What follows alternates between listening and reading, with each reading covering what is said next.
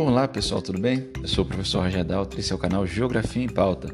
Estamos na revisão para o Enem, tá galera? Tentando se preparar da melhor forma possível para chegar bem no Enem. E nesse, nessa vibe do Enem, estamos falando sobre cartografia. E agora vamos falar sobre dessa ideia de cartografia, projeções cartográficas. Gente, a Terra possui um formato que a gente chama de geoide. O que é o formato geoide? É aquele que mais se aproxima da, da, da, forma verdadeira da Terra, calculada pela diferença da gravidade nas diferentes regiões do planeta.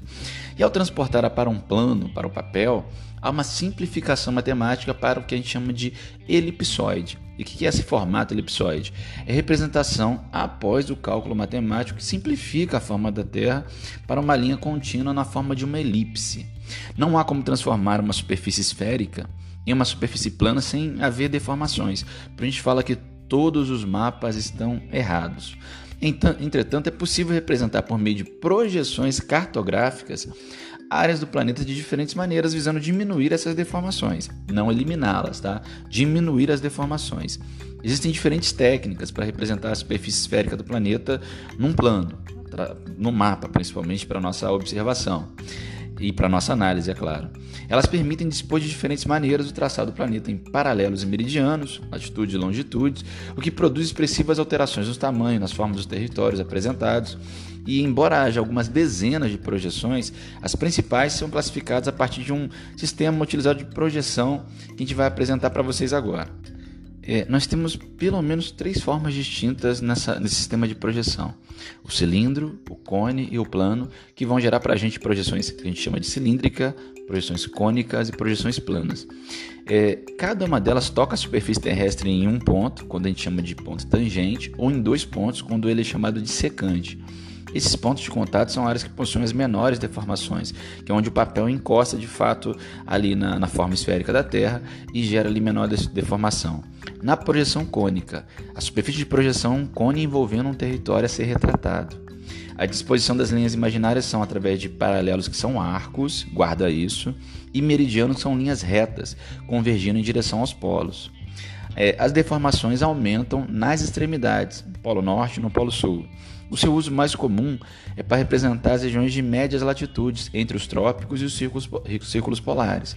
Então, é interessante na projeção cônica uma representação de latitudes mais médias e de regiões onde você encontra, por exemplo, o continente, grande parte né, do continente europeu, parte da América do Norte e alguma parte do continente asiático. Então você consegue uma representação mais interessante dessas áreas de média latitude, tá bom? Entre os círculos polares e os trópicos a, a projeção que a gente chama de plana ou azimutal. É a superfície de projeção é um plano tangente ou secante à área a ser representada.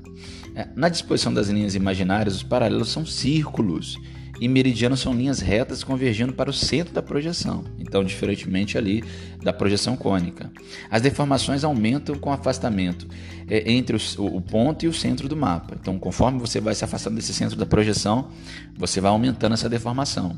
O uso mais comum é para representar as regiões polares. Então, o, momento, o lugar onde ela toca a gente vai chamar de área de secante, né, que ela toca de tangente, melhor dizendo, é, é, nesse momento onde há esse toque, é um momento do centro da projeção onde você tem a menor deformação.